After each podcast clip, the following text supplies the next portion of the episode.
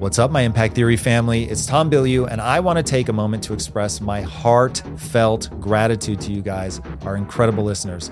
Your support, your feedback, your unwavering commitment to your own growth inspires and drives us every day. And I want you guys to know how important you are to all of us here, especially me. And for those voracious listeners, you know who you are, I've got something really exciting to share with you. If you're truly dedicated to achieving greatness, check out the Extra Impact subscription channel exclusively on Apple Podcasts and Supercast. With the Extra Impact subscription, you'll get all new episodes delivered ad-free, exclusive access to bonus content, including keynote speeches, AMAs, weekly motivation, and previously unreleased episodes. And you'll also have subscriber-only access to 5 additional podcast playlists with hundreds of archived Impact Theory episodes curated into themes to help you streamline your transformation journey. So if you're ready to take your personal growth journey to the next level, head over to Apple Podcasts, Supercast, or check the links in the show notes and subscribe to the Extra Impact subscription. It's your key to unlocking the greatness within you. Thank you guys again so much for being a part of this incredible community. Remember, the world needs more people that have come alive. Double down on your own improvement, and you will be shocked at how far you can go. All right, until next time, my friends, be legendary. The biggest mistake you could make is to allow people to convince you that power is a dirty word. If you want to become a strong and capable person worthy of respect, you should pursue it aggressively. But before you do, you need to develop an understanding of what true power actually is. Is it the ability to get laid and get rich, or is it something far more profound? Find out right now as my guest Tai Lopez and I map out the true nature of power, wealth, and seduction. As somebody who has seen the good and the bad of money and power up close, what is it exactly that you think people get wrong, and why does it matter so much to learn and get it right? Let's take them one at a time. Wealth, yeah, I've been poor and I've been rich and I've been in between. Wealthy's better, probably. But more money, more problems too. I always tell people, think about life as like a curve, and you call it the kind of efficient frontier. When I had no money, I was sleeping on a couch in a mobile home. I remember seeing $47 in my account and going, and I had very little happiness. Then I built my first funnel, and I was one of the first people to use Google AdWords. It was 2 months old, and I went within 9 months. I was making basically $8,000 a month on autopilot. Wow. My happiness went really high. Then I remember when you really start to make money, make $1 million a week or whatever it is. I lived in Beverly Hills. The first month I was there, it was a big house, 17,000 square feet. So you needed a fleet of maids. And I used an agency. A maid came, worked one day. A month later, get a lawsuit. She said she slipped on a banana peel, wanted money. Wealth, that's the banana peel effect of wealth in the US. All of a sudden you become a target. So what happened on that curve, my happiness went up. All of a sudden I started, you can make too much money. Then all of a sudden your happiness plateaus. Then you're like Mark Zuckerberg, who last year spent $32 million on private security. Jesus. That means you have credible threats against your children, kidnapping. You're spending $2.5 million a month on security. His happiness has now gone over the cliff, and you can actually be so wealthy, you're back to where you were when you were poor. Rockefeller, there's a book called Titan. He's the richest man in modern times, $600 billion net worth. In the book, you can read in about the 1890s, he reached the pinnacle of his success, but he was attacked by the US government. There was a news reporter, this woman, that was the thorn in his flesh, always saying he was a scam and blah, blah, blah. And he lost all his hair in his 50s from stress, all of his hair, his eyebrows, eyelashes, hair. And he had a moment of clarity where he said, all of the money I have made has not compensated me for the stress I've gone through. Meaning, it's too much. So that's my answer on wealth. Find the point, which for most people is gonna be, 6 figures of profit, maybe 7 figures. When you start going to make 8 figures, the banana peel effect, your best friend's going to try to steal your money. The tax guys come and show up and go, well, was that a real business expense? So try to find the optimal point on the efficient frontier. Now, you asked about power. My main mentor in the last 10 years has been Dr. David Buss. He's maybe the most respected living evolutionary psychologist. And I have a female. I like to always have one male mentor and one female, and Dr. Helen Fisher, who's also one of the preeminent scientists. I came to them one day and I said, you know what? There's 4 M's of motivation for everybody. And I said, what do you think of my theory, Dr. Buss? He said, I think it's a decent theory. He always has his own improvements. But the first M is material things. The second M is mating. The third M is movement/freedom. The fourth M is mastery/status. What we get wrong about ourselves and others when it comes to power or wealth is not understanding that almost every wealthy person that I quiz into their unconscious mind, x-ray into the mind, they're not really driven by material things. There's a lot of people who seek money because they like the fourth M, mastery, status, or power. So when it comes to men, men are much more driven by power. I'm already seeing the results. The first time I launched this quiz, 6,000 people took it the first day in about 190 countries. So I'm getting good data, and I'm finding a pattern. I ask at the end, is your sex male or female? I don't get into genders. Sex. Okay? I notice a consistent trend. Men care about mastery, status, power. Women do occasionally, but rarely. And that makes sense. Our ancestors, the men, Nietzsche, maybe the second smartest person I've ever read, Nietzsche said, the will to power. This is the force that drives Earth. Donald Trump, Joe Biden, they are there because they had the will to power. They were like, I want power. The lobbyists, the pharmaceutical companies, we think they just want wealth. But there's men sitting there that want power more than everything. Very few men, if you give them a choice and say, do you really love money? Like, I'm going to give you material things. You get all the jewelry you want. Okay, you get all the jewelry. You get all the luxury designer clothing, but you have no power status. Very few men will take that. But if I say to you, look, bro, no jewelry, no Rolexes, but you walk in a room and men fear you, want to be you. Men, 80% of the time, take that. So power is a very sex-specific thing.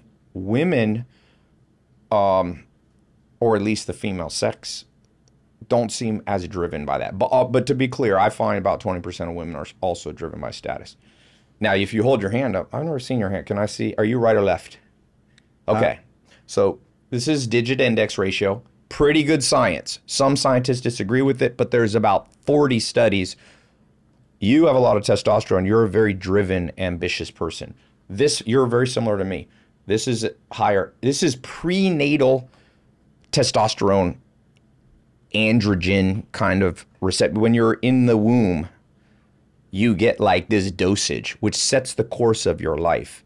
You are probably more driven when you see a hand like this, and also you can do other testing to find this out. Driven a little bit like Nietzsche, the will to power, the will to be known, the will to be respected. You have a podcast. You're building a personal brand. By the way, there's nothing wrong about it. Sometimes people try to go, no, that's not me. I'm not materialistic. I'm more like Einstein. I don't believe that much in free will. If you read the Walter Isaacson book on Einstein, pretty smart guy. He's like, God, free will doesn't exist. Now, that's if you're a quantum physicist, you'll probably disagree and say that free will does exist. If you love power, some of it's predestined. You can see it in the womb. And so I think men have to come to grips with their will to power, because the will to power also can drive you, can be your demon. It can be your angel sitting here, or it can be your demon. Wealth and power are like a pit bull. And when they're on your side, they're wonderful guardians. But if they ever turn against you, they'll rip you to shreds. That is very succinct. So the thing that I agree with all of that. And the thing that I would add is, once I came to understand that the true nature of money is to be a facilitator, in and of itself, it doesn't do anything. I mean, if you really think about it, and the analogy I'm about to make made a lot more sense before crypto.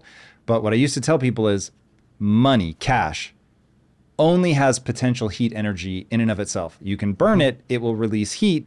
That's really all it has, except for the fact that we all say that thing is valuable, and therefore, as long as we believe in it, then it will carry some further potential in it.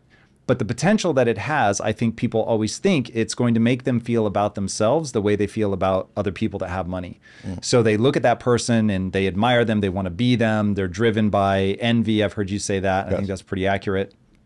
And they think, oh, all this envy that I have for that person, if I get the money, I will feel complete, powerful, amazing. But the reality is money can't touch how you feel about yourself. Yeah. And so ultimately, I think the thing that people strive for is to feel a certain way about themselves, which is why if you say to somebody, you can be feared and admired, I think there's something about that, and there is an element of, I think part of that particular question, the thing that turns them on is, oh, they're gonna fear me? Yeah. Because people instinctively know that they will then be able to wield their power. Yeah. Because if I were going to define power, I would say it's the ability to manifest your will. And I don't mean manifest in like a woo-woo sense. I mean manifest as in you close your eyes, you imagine the world you want to exist, you open your eyes, and you actually go make that world come true.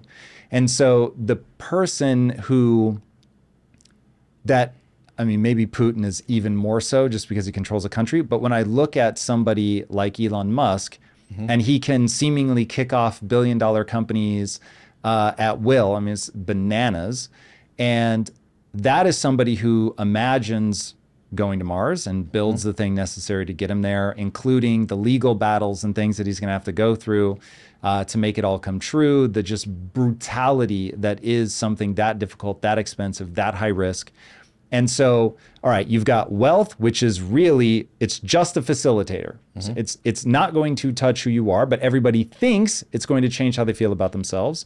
Then you have power, which is really about the ability to make things happen in the world. Right. And on that one, I think people tangle up because everybody, not everybody, it's become so commonplace to be disgusted by somebody like me who says, I'm here seeking power. Right. I come seeking power. I am trying to get as powerful as I can.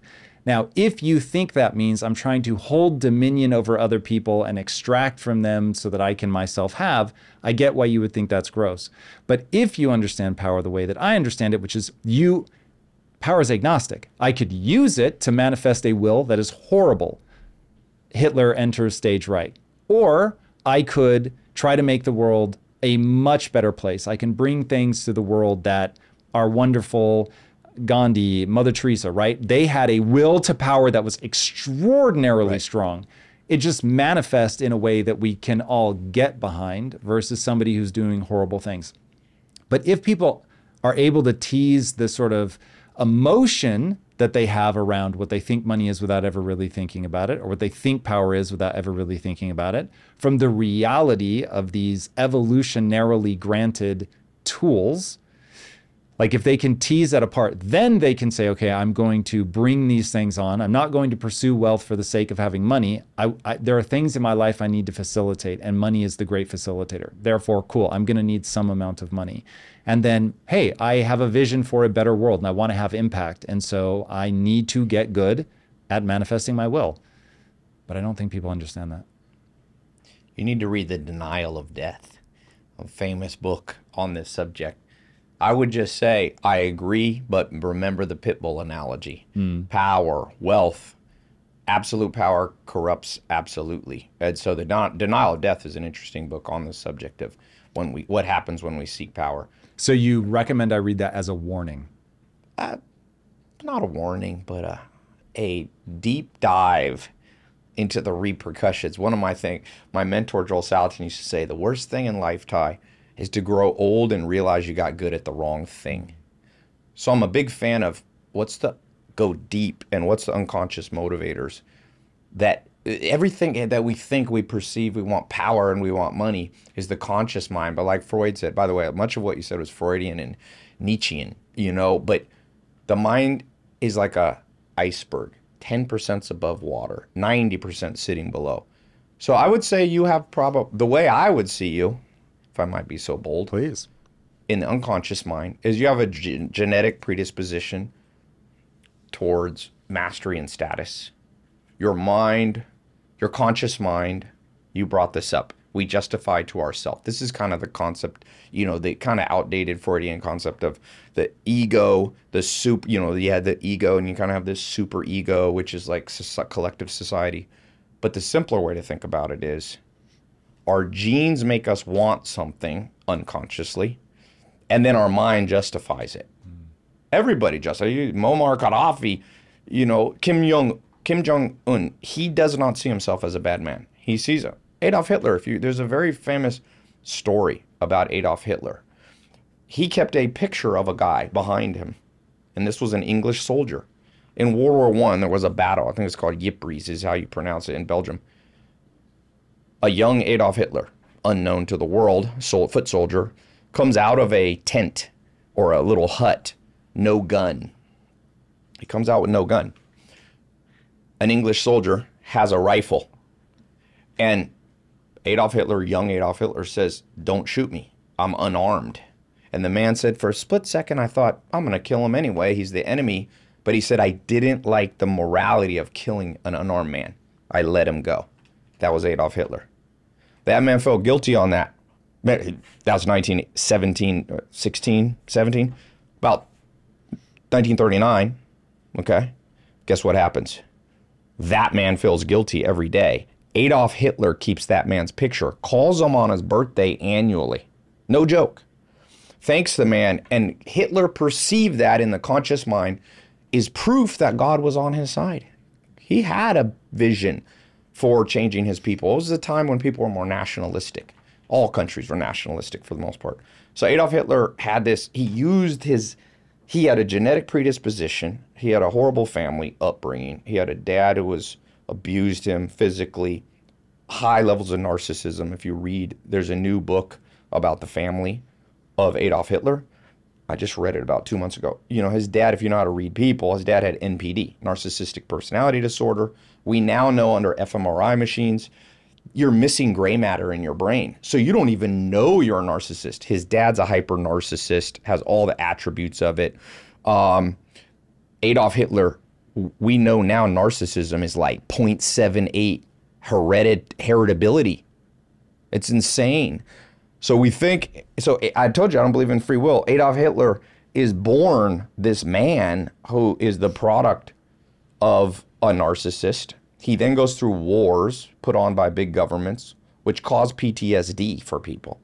He comes out of this already with a genetic predisposition to be a little bit wacky. On top of that, he sits through World War I, probably has literal artillery reverberations, it like causes mental illness.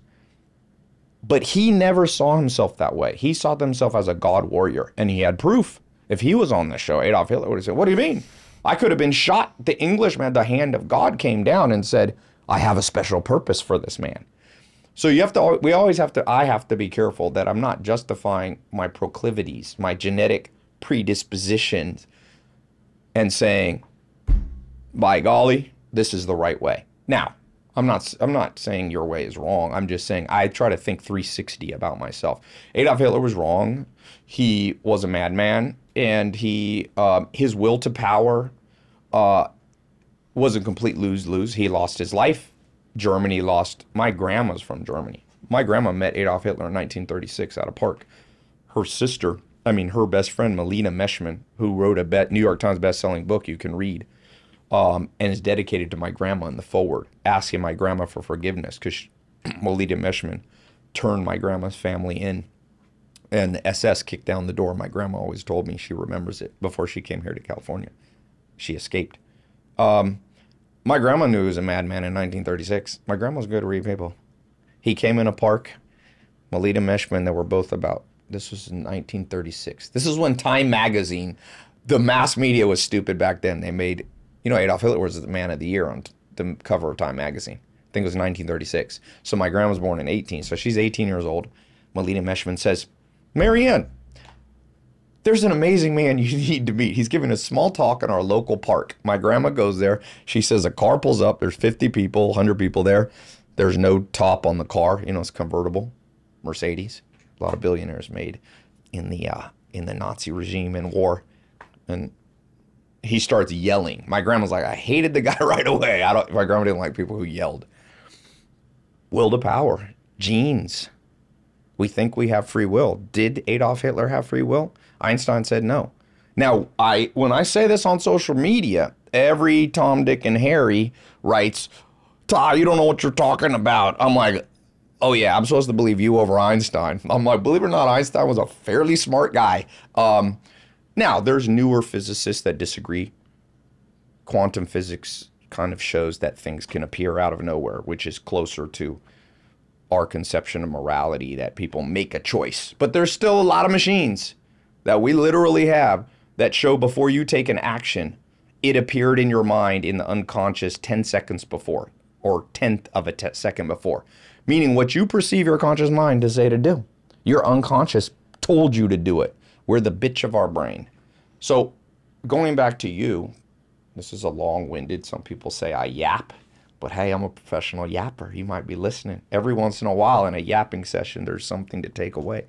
Whenever somebody asks me my tips for scaling a business, I always tell them focus on efficiency. Because if you don't, you're going to waste a lot of time and money spinning your wheels instead of making smart choices that will lead you to actually being able to grow. That's why I recommend you check out Shopify, which has everything you need to efficiently grow your business and take it to the next level. Every time I talk about Shopify, I'm so jealous that you guys have this all-in-one ready solution at your fingertips. It is so helpful. Shopify is a global commerce platform that makes it easy to sell online and in person at any and every stage of your business.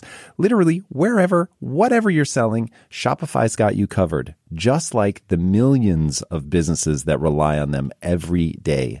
And Shopify's award-winning customer support is there to help you every step of the way. Plus, you get access to Shopify Magic, the AI-powered tool that will save you so much time and give you a huge leg up in growing your business. And with Shopify's super efficient checkout process, which performs 36% better than competitors, you are primed for more sales just by using Shopify. Sign up for a $1 per month trial period at shopify.com/impact, all lowercase. Go to Shopify.com/impact right now to grow your business, no matter what stage you're in. Shopify.com/impact. You guys know I am super selective when it comes to my diet, and I am extremely thoughtful about what I put into my body because you are literally what you eat. You are what you eat. I cannot stress it enough. Your cells are actually made of the things you eat. So make sure that the things you're eating are of the highest quality. And when it comes to high quality, a trustworthy source of animal-based protein, I cannot recommend ButcherBox highly enough. My wife Lisa and I go hard in the paint on ButcherBox. Nearly half of my daily calories come from ButcherBox because they go above and beyond to source the highest quality meats and seafood with no added hormones or antibiotics ever. Every month, you can let ButcherBox curate a box of high-quality cuts for you, or you can customize your own box with the exact cuts you want, which is Lisa and I's favorite option. When you eat ButcherBox, you are giving your body the best possible building blocks to work with so you can reach your full potential. Go hard, guys. You've got to take care of yourself at a cellular level. So eat better this year with the best meat and seafood on the planet, delivered directly to your door. ButcherBox is offering our listeners their choice of a weeknight meal essential: 3 pounds of chicken thighs, 2 pounds of ground beef, or 1 pound of premium steak tips for free in every order for a whole year. Plus, get $20 off your first order. Sign up today at butcherbox.com/impact and use code IMPACT to choose your free offer and get $20 off. This podcast is brought to you by Squarespace.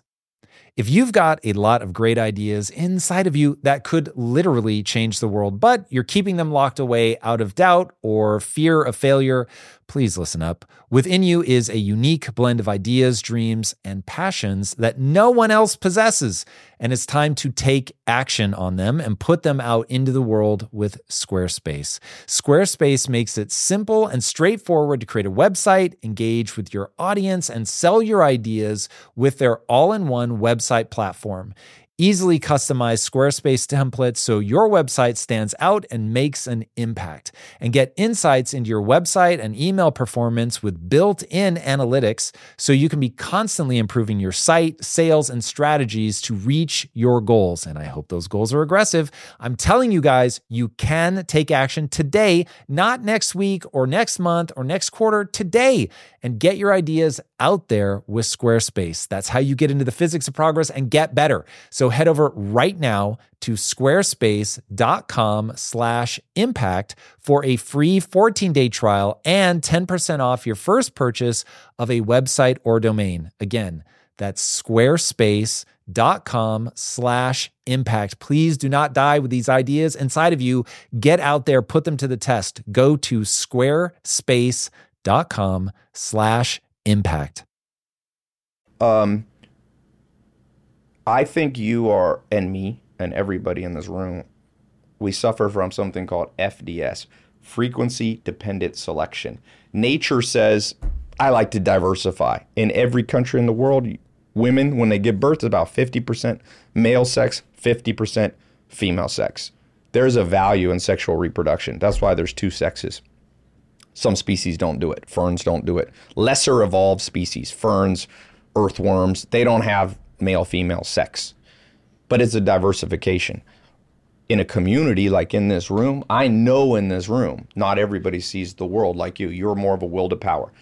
About 25% of the world, especially men, was distributed the genes to seek mastery, status, power. But nature or God is smart. If there's too many people, and I'm more like you, there's too many people like us.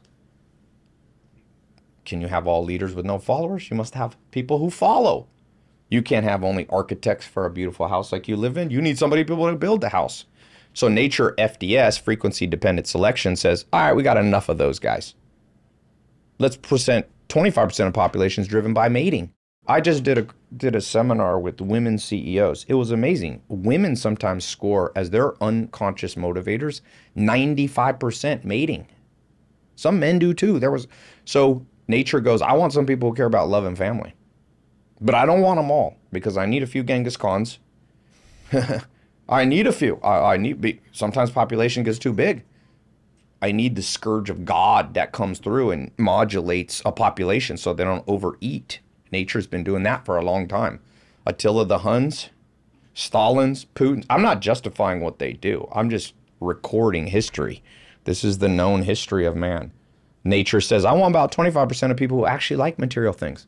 There are people who get tremendous pleasure from holding a stack of cash. It's not me and you. Do you keep a lot of cash in your wallet? Nope. I have a cousin. He is of that FDS. Nature said, I'm going to give you the genes. He likes physical things. You know who those people become? Those people become, sometimes are great artists, because artist is holding a thing like a sculptor. They like the thing. Michelangelo was probably a thing-driven person. He says, I saw in the sculpture. He said, I saw in the rock the treasure. He could see. That's a material-driven person. Me and you, I don't care. Like, if I wasn't on camera, I don't know what I'd be wearing right now. I'm everywhere wearing a tank top. I'm not. When I did my Here in My Garage video, people didn't believe me when I said, here in my garage, but here's my new Lambo, but you know what I like more than material things? Knowledge. Because I am a movement freedom person. So it'd be interesting, I haven't quizzed you, but you may be, let me ask you this. You got a choice. I wire you $1 billion, okay? You're already rich, but let's say I wire you $100 bill, okay? Cash, no after tax. But you must be celibate, no love, no romance for the next 10 years. And your wife, you got a great wife, I was just talking to her, you guys gotta live apart for 10 years. You're just a solo man. Or you have a massive love, and you got $1 million is all you'll ever have in your bank account. Which one are you taking? $1 million, very easy. Okay. Next. So that's mating higher than material. Okay, next. You can have the love. This $1 million in your bank account at all times. Not extraordinary wealth, but wealth. No freedom. You will have to go no further than 1 mile from this house. People can come to you, no freedom, and you must work on a 9 to 5 schedule. Normal, 9 to 5, Monday, even if you work for yourself, Monday to Friday, okay? So you get the love, no freedom, or you get the freedom, but your wife got to be apart, no sex for 10 years. Which one you take? I like this. Yeah, I would really need to understand the reality is I would trade nothing for my wife. So if we had to be apart for 10 years, basically you could do anything but rob me of my health. And I'm always going to choose my wife. But that's my wife versus if I were single, I would be very different. Let's say the first month you met her. First month I met her, I was not in love yet. So but no women, no sex, 10 years. That would. Are you taking the freedom? Yeah, that would be what I would advise myself, unless I. No, but I care about the unconscious. Where are you going? What would I have done back then? Even now. Fast forward, pretend you had been single all these years. You just met your wife. You're getting along 3 months, but you're going to have to break it off. And you have ultimate freedom. You do what you want, no schedule. You travel. You got a little bit of money, not much, but. Life has nothing better to offer you than love. So I'll take love. Okay, love. Last, you keep the love, but you're an unknown soul. You wield no power. You wield no respect. You have no real impact on the world. You might have it on your mom, dad, friends. You're anonymous, but you got love. Yep. Or you have the ultimate will to power. You are both loved and feared, as Conan the Barbarian would say, or Genghis Khan. The thoughts in your mind become real and you change the world, but you are celibate for the next 10 years, assuming you had just met your wife. Now, which one? Yeah, I mean, assuming that I had just met my wife, I would, and didn't know, you have to kill my now understanding that life has nothing better to offer you than love. So now, from this perspective, for sure, the love. Okay. But at the time, in no way, shape, or form would I have chosen anything other than being able to build and create the things I wanted to build and create, for sure. That's what I thought, because notice the way you speak of the world and the conscious. You just gave me a long talk before I gave my long talk about how you can change the world with power, and money gives you more mastery. You don't want the material things. You just, what we just talked about just unfolded. I would say you're primarily environmentally, you've now become mating driven. You were born mastery and status, and you taught yourself to be wiser. Okay, very few people do that. You're more advanced than the average person. But these are very strong impulses. And this one's so strong that if I talk to your wife, she's not here, one day we'll have to have a round table with her there. You probably naturally continually pull this way. There's probably a tension in your marriage that sometimes she has to check and say, no, love is more important. You're trying to influence too much the world. She wouldn't say it in that term, but you're 100% correct. So in my marriage, because we agree that our marriage is our highest priority. Yes. Because there's nothing I value more than what my relationship has given me. Not success, not adoration. Literally, all of that pales in comparison to truly being seen and loved and building something together and sharing a life. Just really is, if you're wired like me, it is the peak of what life has to offer you. And it's extraordinary. And I could never have imagined something so wonderful. However, that doesn't stop me from having this incredible drive to want to have impact. I mean, obviously it's called Impact Theory for a reason. So that really, really matters to me. And being able to balance the two, and this is, I think, the core of my thesis, because all I'm saying is I want people to understand what money and power actually are. Right. Because once you know that thing in your hand is a sword and not a hammer, but that a hammer exists, then when you need a hammer, go get a hammer. When you need a sword, go get the sword. And I think people are really delusional about what they are, because from the outside, the only way to map the territory is with your emotion about how you feel about people that have that thing. And so it gives myself, very much included, a warped sense of what it is. So for the first decade of my entrepreneurial career, I was just chasing money. Mm-hmm. And it made me profoundly unhappy. Yeah. Now, had I not gone down that road of chasing money, getting money, and still being unhappy, then I never would have realized, oh, wait, this isn't the game. So to your point of you should have traced mastery from day one. That's what I would have told you. I would have told you to be like a Tony Robbins. I would have told you to be a leader of men. That's fine. Look, man, it's here's what's interesting though. The ultimate scam in this world is I literally am one of the only people talking about this. All those fucking a million therapists. What the fuck are therapists and psychologists doing? Sometimes people, when I do a talk like this, they go, "Ty, are you a you're speaking on health? Are you a doctor? Are you're speaking on psychology? Are you a psychologist? Are you know you're speaking on business? Do you have a Harvard MBA?" I go, "Have you noticed? Doctors have failed us. Nobody's healthy in America. Almost nobody. Everybody's unhappy. Psychologists have failed us. Have you noticed that most people are poor? Economists and business teachers have failed it. So I've gone on my own. And it's a tragedy that I have to do this, but I do this with opportunity. I make my message.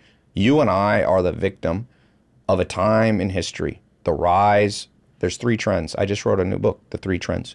Trend number one is the rise and fall of governments. It still corrupts us now. We went through government schools. You know, did you go to college? Yeah. Okay, I dropped out. You know, that they charge you $80,000 to $200,000 of debt to go to college and university, and they never have you take a quiz or do anything. Fuck career counseling bullshit. They don't do shit. They don't help you know the unconscious mind. It would have been better for you to seek mastery first. And the good news is you've come full circle like a boomerang. You're back to it. I could have predicted that 10 years ago. No matter what, you'll come back to the will to power. What were your mom and dad like? You'd probably have to ask me questions to get an answer. My mom is Who high was anxiety. Sure they're right more? Neither of them. No? To their detriment. Who overthought things? My mom. How would you describe your dad? Very, he doesn't know how to manifest his will. He feels like you make the best out of life.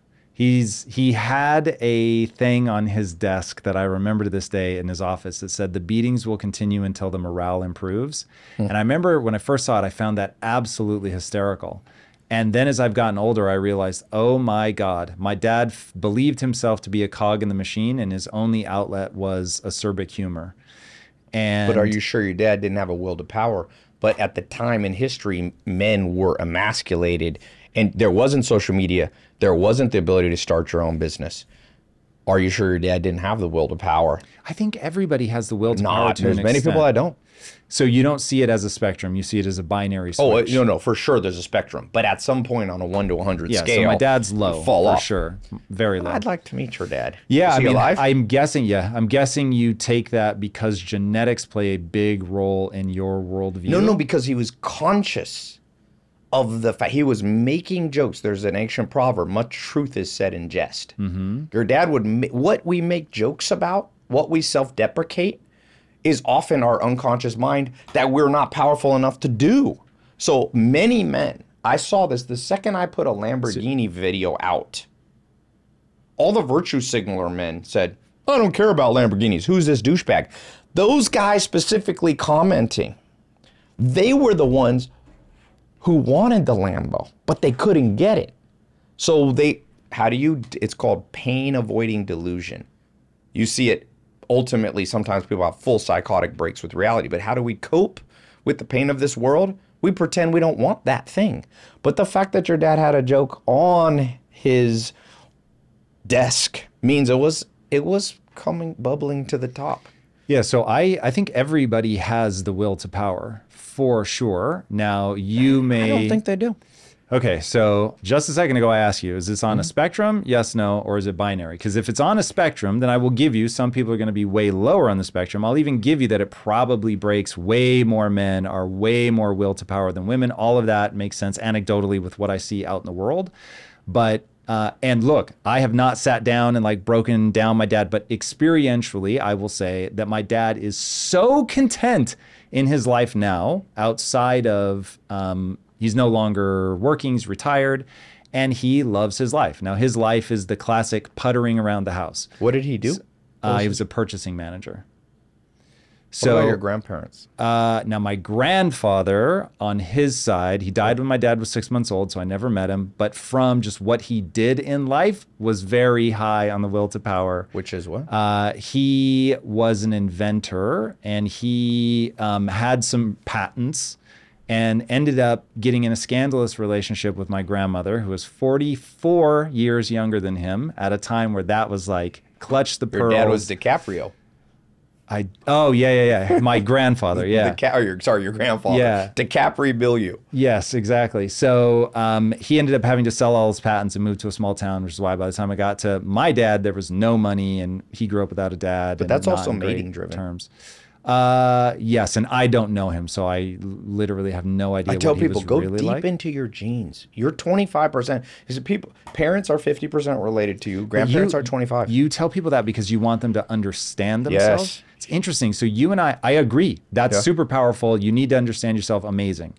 But I am fatalistic when it comes to genes. Mm-hmm. So I'm just like, look, you are 50% of you roughly is hardwired. You're not going to be able to change it. So understanding it, very useful.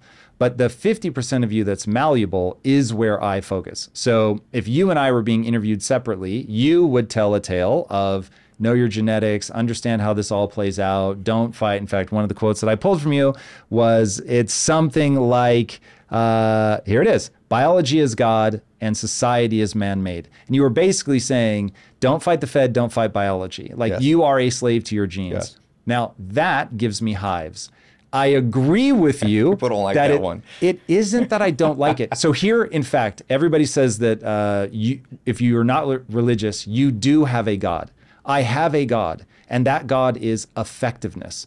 I am obsessed with effectiveness. Now, all of that for me is predicated on, I believe that your goal ought to be honorable, so that you don't end up with a Hitler who's very effective at killing people. That is not interesting to me. I don't celebrate that. But if you're trying to build something honorable, now I'm like, hey, motherfucker, if you are not paying attention to what works and what does not work, you are making a huge mistake. So I get it. There's some amount of me that is absolutely hardwired, and there's nothing I'm going to be able to do to stop it. Cool. I'm not going to fight that because I think you're right. But I am going to spend an inordinate amount of time focused on the part of me that can change. And now, if you understand you are both things you can't change, and so you better understand them and be able to contend with them and do not become their slave. This is why I tell people you must get emotional control, because evolution is fucking with you. But over here, there are things that you can change. And just all of my thinking, everything that I do is optimized for the part I can change. So I don't disagree with anything that you're saying. What I'm trying to get people to focus on is, please don't think you're a blank slate, which is, I think, a big part of where you're coming from. The just madness that I'm watching unfold with what's happening in society when we're no longer being chased by a lion, and so people can indulge any intellectual fantasy that's totally detached from what's effective. You know who predicted this, by the way? Nietzsche, for sure. Karl Marx. So I'm not a communist. In fact, this weekend I'm going on a debate where I'm the capitalist. What did he predict exactly? He basically predicted if you create too much wealth and ease, people go cuckoo for Cocoa Puffs. That was one of his things against capitalism. He's like, communists, we're all going to stay farmers. Now, communism failed in his conception, but he was right about that thing. I give him man credit. Now, when it's Maslow's hierarchy of needs. At the bottom, when we're all kind of farmers like the Amish, they have 500% less depression than modern society. Because everybody's like, I got to milk the cow, and you just stay. You don't try to think you're more important. But as we move up Maslow's hierarchy of need, the top is individual expression. So I saw an art exposition in New York City where there was a group watching them, and the art was, he was using his body as a cheese grater. And somebody was lifting him up and down, and he was grating cheese. And people were like, wow, this is magnificent art. And I was thinking, Karl Marx was right. This guy's insane. He needs a farm. This guy needs to be milking a cow or cutting down a tree for firewood. I agree with you on that. By the way, on genetics, it's domain specific. IQ is like mostly. IQ, height, eye color, skin color is like 80+% heritable. Some things aren't heritable at all. If we all are in a car crash at 100 miles an hour, there's no heritability. You can't have inherited a gene to withstand that if you don't have a seatbelt on. So you always got to think about, there's things you can change. You know that there's an AA, Alcoholics Anonymous prayer. I don't remember. It's the Serenity Prayer. It's like, you know, God, give me the strength to change the things that I can change and the whatever serenity to accept the things here. God grant me the serenity to accept the things I cannot change, the courage to change the things I can, and the wisdom to know the difference. That's kind of a woo-woo way of what we know scientifically is there's some you can't. But my thing about going to your ancestors, we don't have to talk about this forever. This is we need to do a psychology talk at one point. But everybody's lost in this world. I rarely find somebody who's on the right path. Now, a simple thing. Can you define the right path first? Know thyself. First piece of self-help in modern world. The Oracle of Delphi. You go to Greece, there was a cave, and they wrote on the wall the best advice that mankind had up to that point. And the first piece of advice was know thyself. But back then, they didn't understand what Nietzsche said, the mind's an impenetrable fortress. You only learn about yourself through friends and enemies. That's why, you know, the best advice, practical advice you can have on what career to take? What enemies compliment you on. Because an enemy never gives you a false compliment. Mm. So I have people who love my brand, people who die for me, literally. I had somebody hack me the other day, and a random guy wrote me on WhatsApp. Don't know how he got my number. He's like, I hacked a hacker. And I was like, who are you? He's like, dude, you've saved my life. You'll never know. You never have to know I am. You've made me millions of dollars. Whoa. Fuck that guy. I destroyed him. So a bigger hacker attacked some random hacker. So I have people who love me, and I have people who I'm a force. I split people down the middle. And the people who don't like me, I still listen to their compliments. Like, fuck that guy. He's just a good marketer, but he doesn't know what he's talking about. Then I become a marketer. Fuck that guy. I don't agree with anything he said on that podcast. He's damn entertaining to listen to. Then I become an entertainer. So go back, my mom, who's sitting right there. My mom used to, even your own parents will give you compliments when they're maddest at you. Ty, I'm so mad at you. My mom says, you're a bulldog. When you believe in something, you won't stop. Well, that's my strength too. When I build a business, you know, if it's failing, I'll stick with it till I rebuild it. So know thyself, listen to the compliments of thine enemies. That's one. I used to say, you do this thing I called it Eulerian destiny, like geometry. You take four circles where they all connect what you should do with life. So number one is the compliment of enemies, or the compliments of your mom when she's mad at you also count. The other circle is thine ancestors. When we say know ourself, what is ourself? We are the DNA is. Some scientists think the most magical thing on earth, Einstein said the most magical thing on earth was compound interest. Other smart people, and I agree with them, said the most profound thing they haven't figured out is what is DNA? Where did it come from? Did aliens seed the planet? We don't understand. It's the closest thing to having been immortal. So when I say I'm Tai Lopez, am I Tai Lopez or am I my mom Andrea and my dad Ernesto and his father? And so know thy ancestors, because in ancestors you will find the clues to your strengths and weaknesses. And so in my ancestors, what are strengths? I mean, one of my great-grandfather was a great, well, I have many great scientists in my family. Martin Birkenrode, my mom's dad, is a famous scientist. He was a child prodigy and taught at Yale before he had an undergrad degree. So teaching. Now, what's the weaknesses? There's much mental illness in my family. My dad had NPD, narcissistic personality disorder, probably a level of psychopathy too. He ended up in prison. You can see the prison from here, Long Beach, Terminal Island. So he had a temper. My dad will kill you. No problem. You know, everybody has this thing about, I grew up talking back to my parents. I didn't grow up with my dad all the time, but ain't nobody ever talked back to my dude come out of prison. My dad was an OG. He's blind in one eye. It's like knife wounds and all this stuff from Harlem. But that's a weakness. You have to control. I have to control rage and anger. So the second circle you draw, you got your compliments of enemies and you draw your ancestors and make sure you at least, I like to go back to great-grandparents. Great-grandparents have 12.5%. So you have 8 great-grandparents, that's 8.5%. They're as related to you as your two damn parents, who are 50%. Your parents are just a more concentrated version of that. Okay, so then the third one is what you talk about consciously on a Saturday night when you're not working. I talk a lot about psychology when I'm not working. It makes sense that I became a marketer. It became sense that I became an entrepreneur. Entrepreneurship, you make money when you know people. Isn't it ironic that the man consistently the richest in the last 10 years is, you know, some of them, Jeff Bezos, Zuckerberg, these people did a lot of psychology courses too. Psychology make you wealthy. Elon Musk, the best applied psychologist on this earth. Oh, he reads. I watch him effective altruism manipulate the soul of mankind. And hopefully, like you said, for the will to power, it's for good. But don't ever think he's not a master puppet man who's now he bought Twitter. So he now has 5% of the globe. Check his app and he can weave the web. He's the Spider-Man, not the Batman. So you need to, what do you talk about on a Saturday night? That's the third circle. And the fourth circle, what you've been doing? Because there's a lot of clues on what you've been doing. What were you doing before Impact Theory? Quest. Well, before Quest? It was a software company. None of those things will get you where you want to go. But what before that? Yeah, what were you doing at 14? Filmmaking. Filmmaking. Yeah. Yeah, that. Mastery status, to be known, to be. It is. It's an expression. Well, so ironically, yes.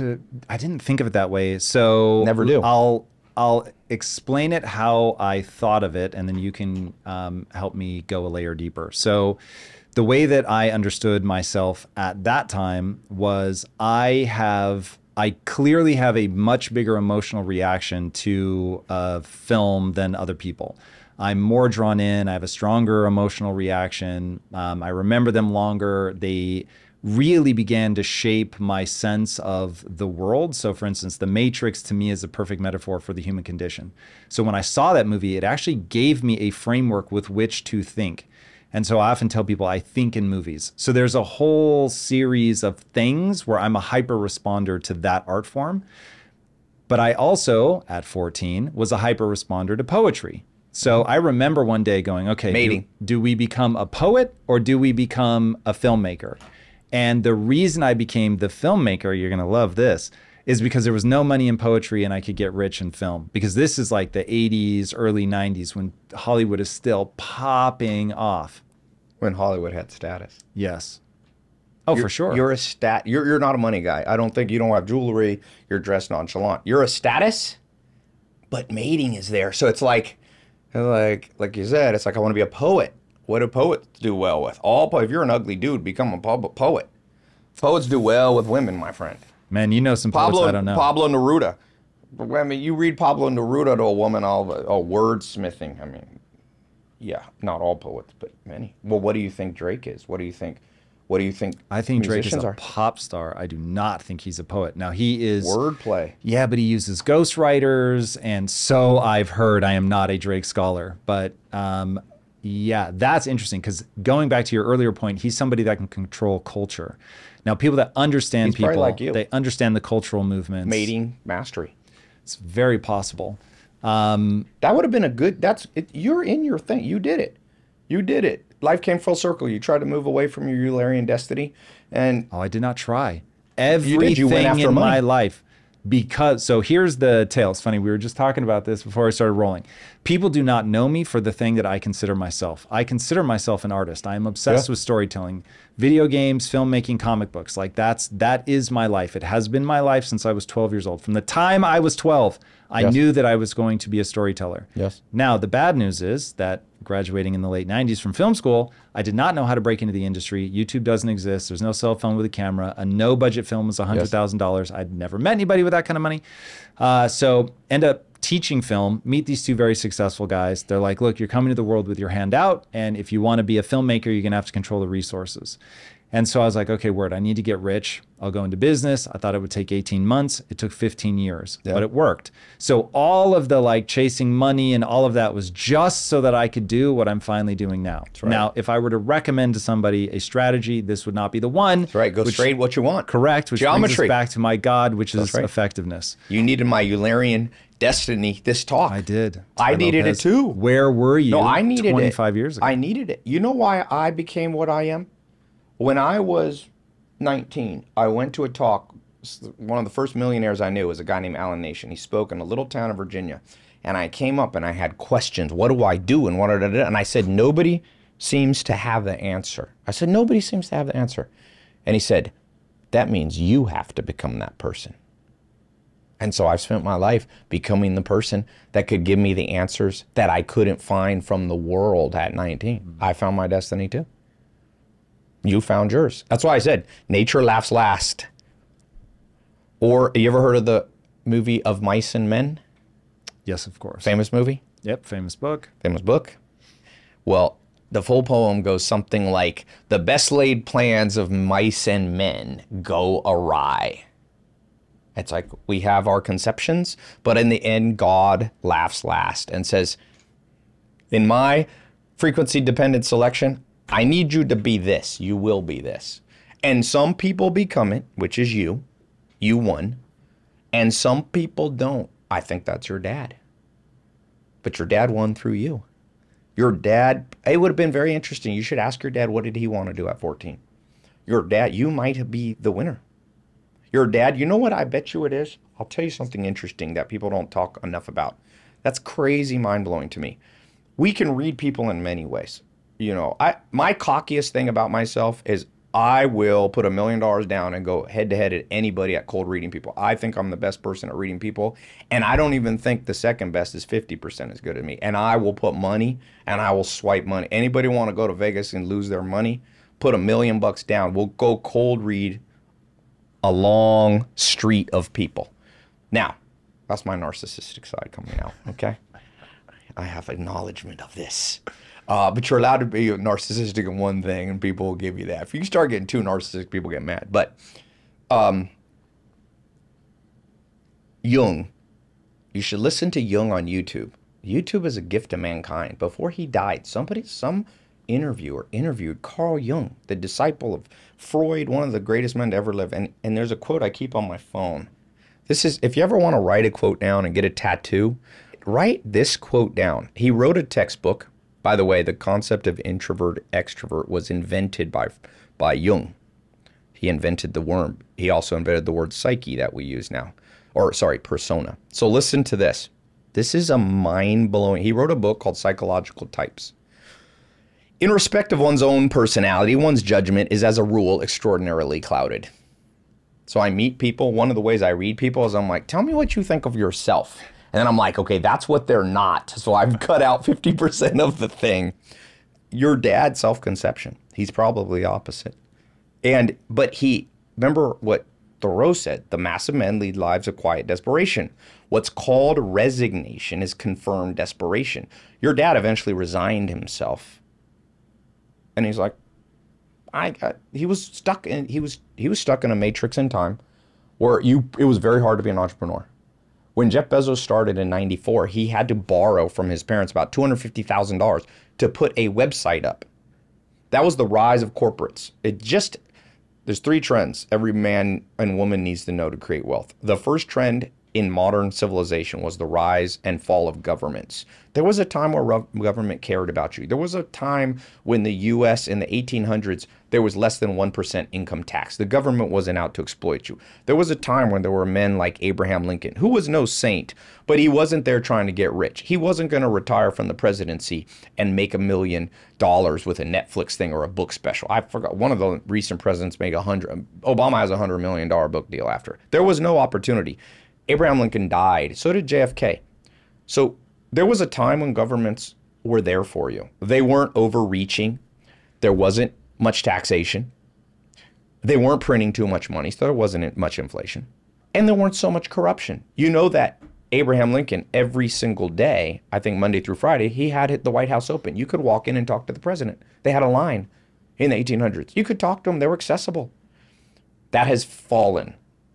What we've seen through recent events, COVID and other events, government is not only nobody's waking up thinking about you, but they're probably there to fuck you.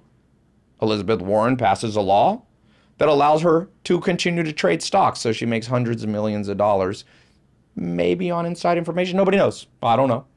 But I've heard people say it. Abraham Lincoln wasn't trading stocks from his position. He died. He died because he was an accessible person and madmen came in. So it was the rise and fall of governments. Then what was next? The rise and fall of trend two was the rise and fall of corporations. And your dad was a victim of that. See, starting, let's say, 1920s, you had the rise of corporations. You had Coca-Cola, you had IBM. They were nameless, faceless corporations. People got trapped in the 9-to-5. That's the matrix. Your dad probably had an eye. He was a purchasing agent. He was stuck in that thing. You could not start a business on your own if your parents weren't rich. Like, even in 94, to put a website up cost, in that time, was $200,000. Dollar inflation adjust, that cost $1 million. Now you go to Shopify or WordPress, you put a website up for $0. So 2020, you had the rise and fall of governments being useful to you. You had the rise and fall of corporations. You know, corporations used to be loyal to you. You had a job in the 1950s. You got a pension. You retired at 60. They didn't fire you. That's all gone now. The rise and fall of corporations, they'll fuck you, not help you. So what's left? The rise of the individual. And you're early trend catcher, and I'm an early trend catcher, but it just started really in 2020. And so what you were able to do that your dad could not do because he was stuck in that, I call it not the matrix, I call it the machine. It was still the corporate machine. He didn't have the opportunity to express his will to power. But the good news is he lives on through you. And you did it because there's now tools for the individual to win. Before, to do a show like this, I remember in my time, where to buy TV space, because there was no internet, you had to have $1 million up front to run commercials. I remember reaching out from Raleigh, North Carolina, I want to run a nationwide commercial. And the guy selling TV ad said, yeah, it'll be $1 million. I'm like, what? But now the rise of individual, you can start a Facebook ad for $5. So we live in better times. And so everybody has to catch the rise of the individual. As I told you, it used to be the government would give you good health advice. Now the government has lied to everybody about health. And it's been that way. In the 50s, they were wrong. And they said you should eat margarine, not butter. You shouldn't give your babies breast milk. You should give them formula. So now you become an individual. You figure out your own. You used to be stuck in a classroom that taught you nothing. Now it's the rise of individual. Educate thyself. You in a small community. You build a tribe now. You in a tribe. And so it's good times, man. Good times. Everything's good. To quote the famous comedian, what's his name, that got canceled but now is back. Everything's amazing and everybody's anxious. Everything's amazing. Build a website for $0. You could self-educate yourself. You could go to a gym. I think most gyms have an $8 a month thing. People didn't even know about gyms 100 years ago. Now you can get in shape, reverse aging with, you know, weights, reverse aging. So everything's amazing. But as Karl Marx said, we're too high up the Maslow hierarchy of needs. That's why I tell people, you know what you do? Here's a hack. I have never told people this on a podcast, but I'll tell you, Tom. What you do is you have the wealth of the top of the Maslow's hierarchy of needs, but you take the cautionary tale from Karl Marx and you live closer to the bottom of hierarchy of need. That's why I spend half my time on a farm now. A little log cabin. I can have big mansion. I've lived in a big mansion, 17 bedrooms, 18 bathrooms. You know, I got a little log house built by the Amish.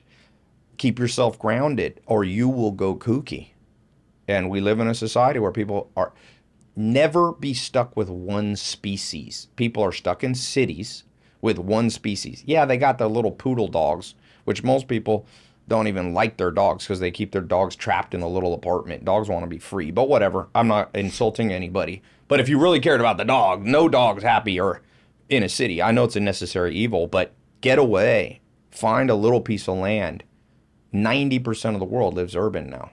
That means there's going to be 90% insanity in this world. You got to get to the bottom of where you're just having. I told your wife this before. I was like, you guys should buy a little farm. She's like, I'm a city person. I'm like, but for your sanity, don't spend all the time in the city. Rise and fall of the Roman Empire. Everybody says men talk about the Roman Empire. Why? Years ago, I read Gibbons, you know, the rise and fall of the Roman Empire. He said it became too urban. Too many lawsuits, too much corruption of politicians. They used to say, we got to go back to our old Roman ways when we lived on the farm and out in nature, you know. And so many empires have fallen when they become too urban. So the Greek Empire, city-states, all this was a problem. Get back out. Native Americans were happy, and the Amish are the closest things to Native Americans, and they are the happiest people, man. It's crazy. Okay, we're going to have to clash worldviews here. So good, let's do it. I think there's so much about what you're saying that I agree with very much. I think it's bang on. It's more interesting when you disagree. Okay, so the thing that I agree with, one, just on the last part, I think that getting back to nature is very interesting. And while both my wife and I are very much city people, yeah. To your point about you really have to map yourself, even if you're talking to your enemies, to figure out exactly who you are. I completely buy what Nietzsche said about we really are blind to ourselves, and it's only yep. through feedback. We actually have a system here at Impact Theory that we got from Ray Dalio called the dot collector. And the dot mm-hmm. collector allows people to give you real-time feedback constantly all the mm-hmm. time on like 40 different variables. And then over time, you develop this cloud of dots that really begins to tell you, are you good at this thing or not good at that thing? And it is pretty surprising how often you're not good at something you thought you were good at. Yeah. So that has certainly been eye-opening. But 1600, the average man overestimates his ability to have to win at a street fight by 1,600%. Jesus. You ever meet men? It's like, that's what I told you. Men are out here so out of shape now, they're pulling muscles during podcasts. But man's like, I could whip this guy's ass. Yeah, anyway, sorry to interrupt. Not at all. A little bit of delusion goes a long way. The most delusional people are the happiest. So, but they die younger. You know that? They die. I went to Argentina. If you run into a fight that you are that outmatched, yes, you're going to die younger. I went to Buenos Aires. My friend got married there. He's Argentinian. And his karate teacher went, who was a very overweight Asian dude who overestimated. He literally, when we're all flew down the same time, he goes, I'm a black belt. I got you all protected.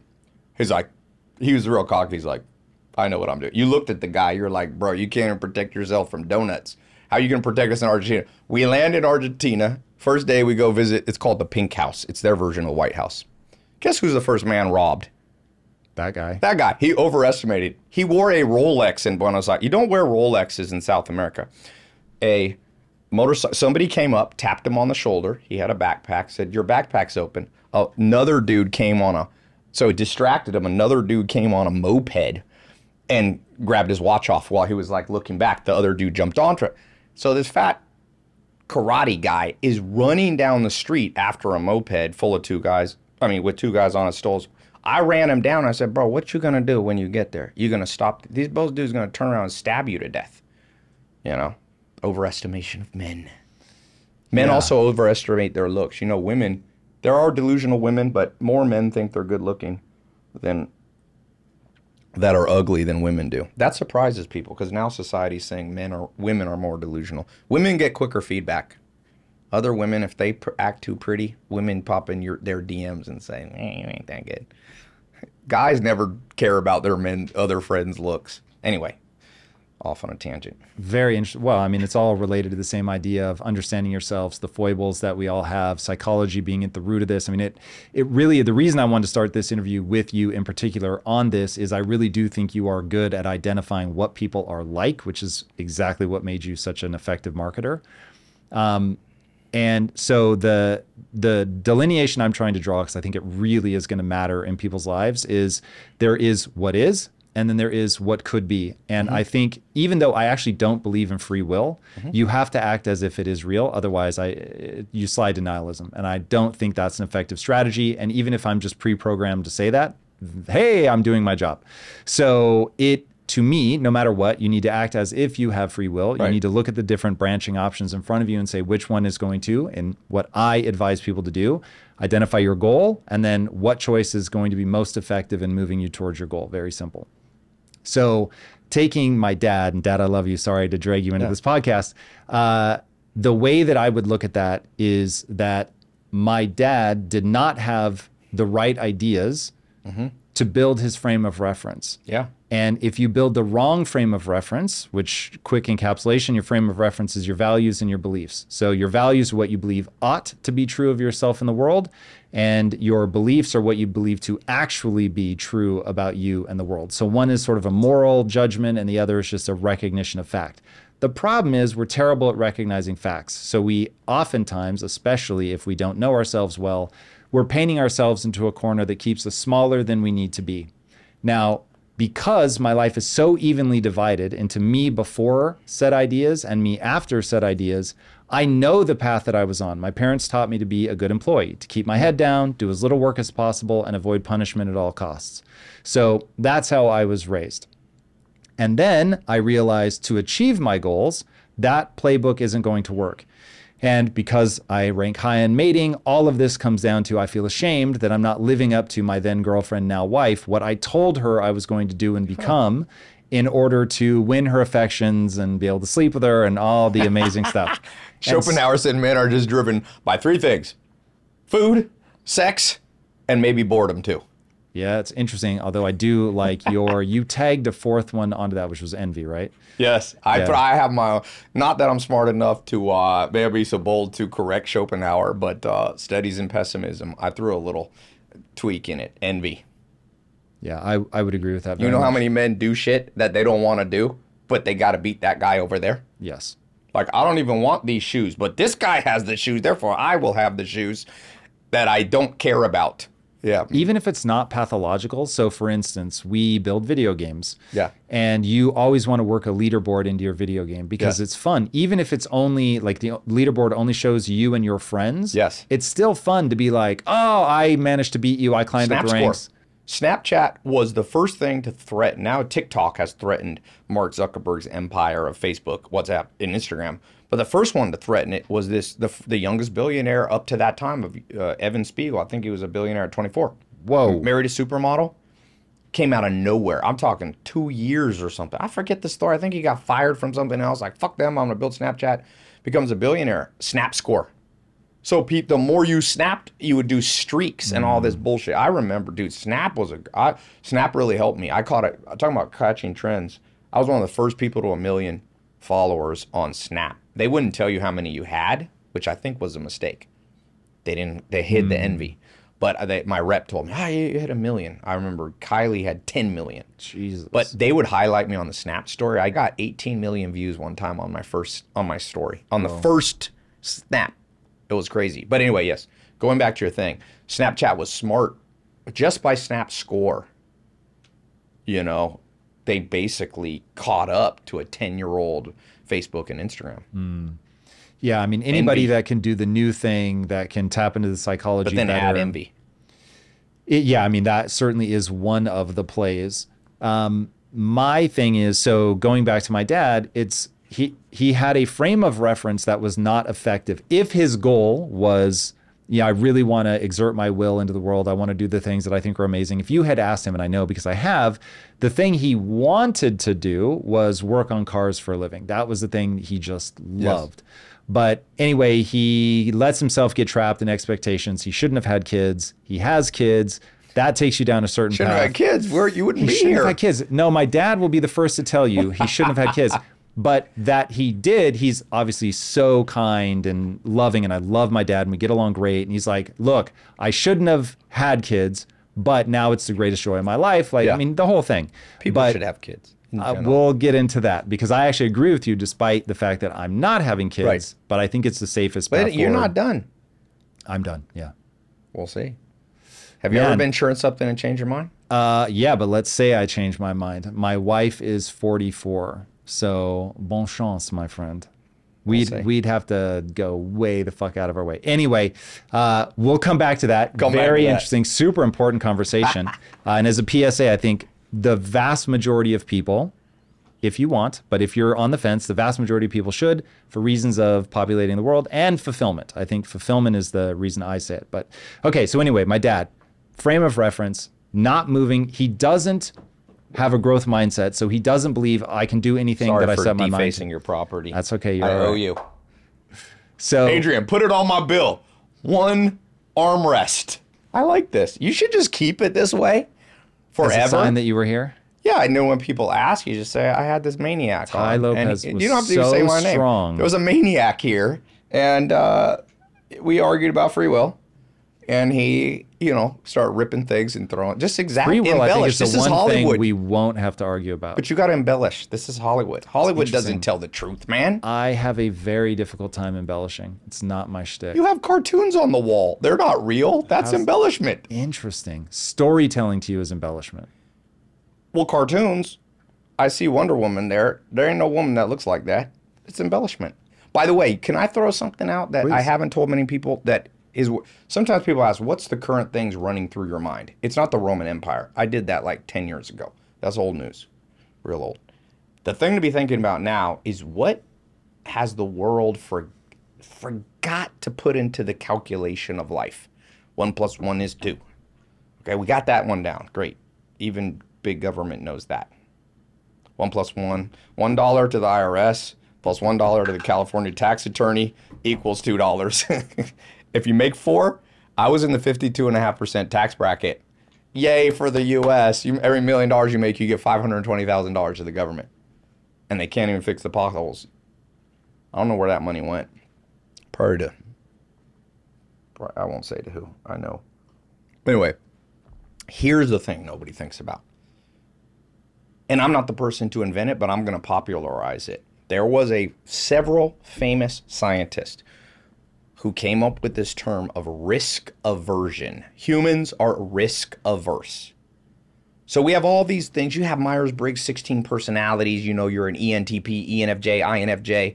Somewhat doesn't help people to find out they're an advocate or something. It's a stupid test that 800 million people have taken. No offense to that company, but the Myers-Briggs test that's okay for dating, but it's subpar. Because we forgot one thing. Do you know there's a possibility the only difference between you and your dad is he was a low risk taker and you're high? I find that to be the most predictive thing. I have a big, I've got phone sales guys who sell for me. I used to teach them this system called the PACE system. You analyze people's personalities, you break them into practical, action, social, or emotional, and you tweak your sales pitch to their personality. Okay? I now have a more advanced system called TENS, threat-based, empathy-based, novelty-based, structure-based. It's more based off hormones. But I'm the first person to introduce, there's no quiz ever made by a human that factors in your risk tolerance. Now I tell my sales guys, fuck reading people. Tell me, all you got to know is 2 things about somebody. Do they actually have any liquid money? Because you can't sell somebody something for $10 if they only have $9 in the bank. Number 2, are they low, medium, or high risk taker? Dude, you can live your whole life. If you're watching me, you want to learn how to read people, and by today, the end of the day, by midnight, be better than 99% of all psychologists, all therapists, all great thinkers when it comes to human behavior. You can just learn one thing, learn to read people. So let me ask you something. Have you ever punched somebody after age 12? No. Okay. Bungee jumping. Definitely not. Do you do anything scary? I run a company. Well, it's the ultimate risk. Yeah, no, I agree. Have you ever bet at all on something that could have lost it all? Yes. A significant amount? Yeah, my entire house, every dollar I had in the bank. Okay. So you're a high risk taker. Only entrepreneurially. But that counts. So actually scientists break out fearfulness. So there's a Hexaco score, 25. The most accurate personality test was 25 subfacets, Hexaco. H is for honesty, E is emotionality, X is extroversion, A is agreeableness, C is conscientiousness, O is openness and new experience. They all break down into subfacets. There's about 25 of them. Under emotionality, it actually is very intelligent. It differentiates, a test built in like 1990s, differentiates between fearfulness, which you have high fearfulness. You don't like going on a motorcycle 100 miles an hour. You don't like, jumping out of a plane. I'm like that too. I don't like physical pain. I do jujitsu. I've done boxing like a lot of my life. I've already been hit. I'm not excited about that.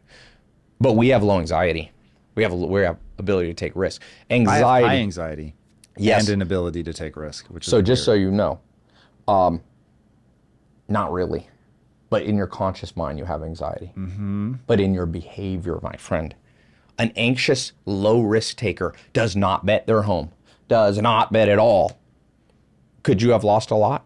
Yes. Here's what's interesting, Tai. So I think you're making a misassessment of the complexity of how people make these decisions. So for instance, hang with me. Yeah. The reason that I was willing to bet the house is my sense of identity is not tied up into whether I win or lose a business. So I will have no emotional devastation if I lose that house. So I went to my wife, I got her buy-in. If I lose a house, whatever, it is what it is.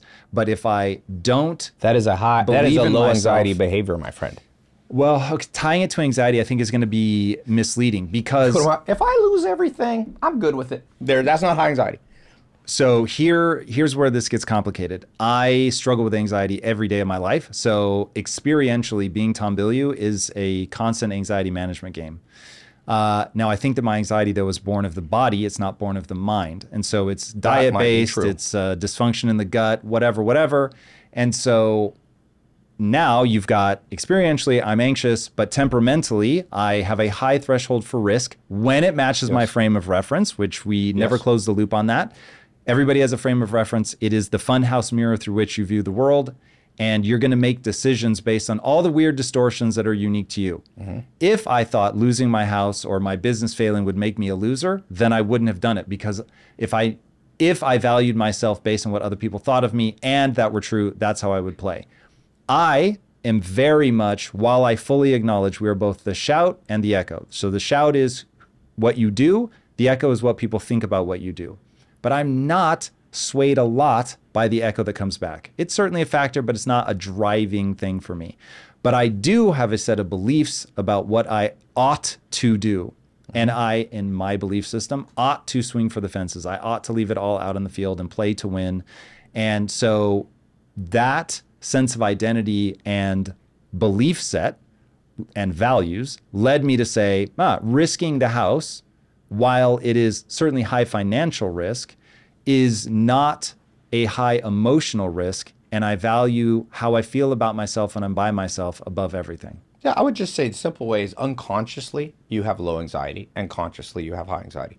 You have your mind, people's mind can race, but if you look at their, this is the difference between me and when I go on podcasts, where if you understand this one thing about me, I'm not that interested in, I find people's conscious mind boring. I'm not talking about you. The conscious mind is a very bored. You can be bored by my conscious mind. No, it's not you. I'm not. I wouldn't have come back on your show if I don't find you boring at all. I find you interesting. In general, if you look at my behavior, I think to be a therapist would be torture to me.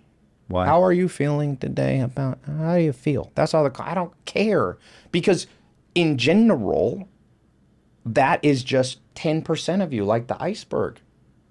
And so for you, a therapist would be like, you're very high anxiety. A guy like me who cares about what you do, you're very low anxiety. You bet it all and you win. High risk, high reward. So we're kind of talking semantics with each other. I don't think we are. I think this is where our worldviews collide in a very fascinating way. Maybe English doesn't have enough words for what, like the Eskimos have 100 words or whatever for snow. I think we don't have enough words in English for anxiety, because there's many types of anxiety. Maybe around anxiety we don't, but I think we can get to an understanding of where we have a different frame of reference, and because we have different, what I call base assumptions, we're not having the argument at the right level. And so the way that I see it is, you have a base assumption that the 50% of you that's hardwired is effectively all you need to pay attention to. And I'm saying— I agree with you. You should, we agree on that. Look, I'm an entrepreneur too.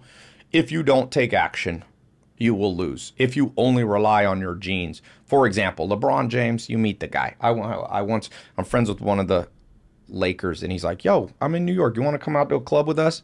I get there, and I knew somebody was in that room that was special, because they're like frisking me down. I even have my own security. Usually I can come into places, and they're like, oh, we do extra security here. And there's LeBron James.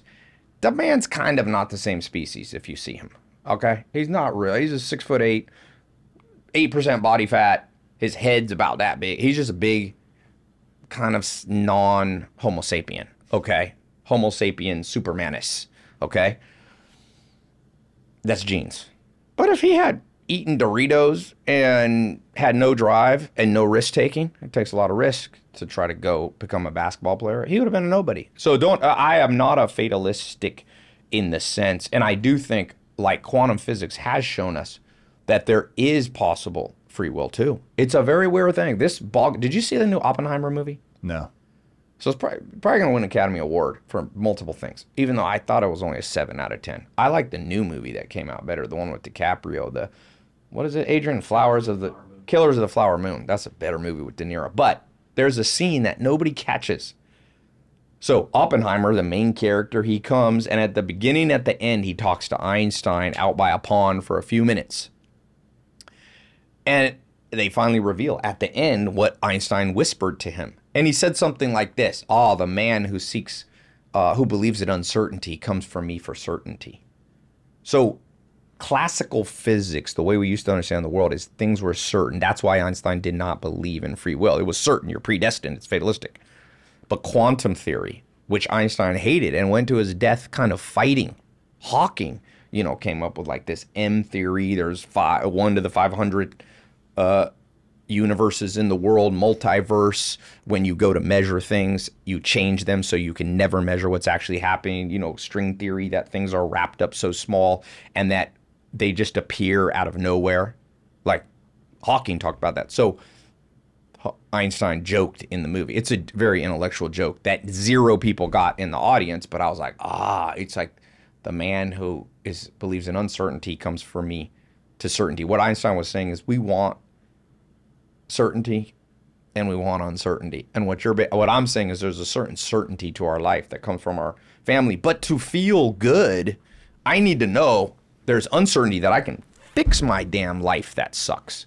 And I do, and what we now know, and I'm an amateur physicist, not even an amateur, but I listen to the best and I'm good at remembering what people say. There's probably both happening.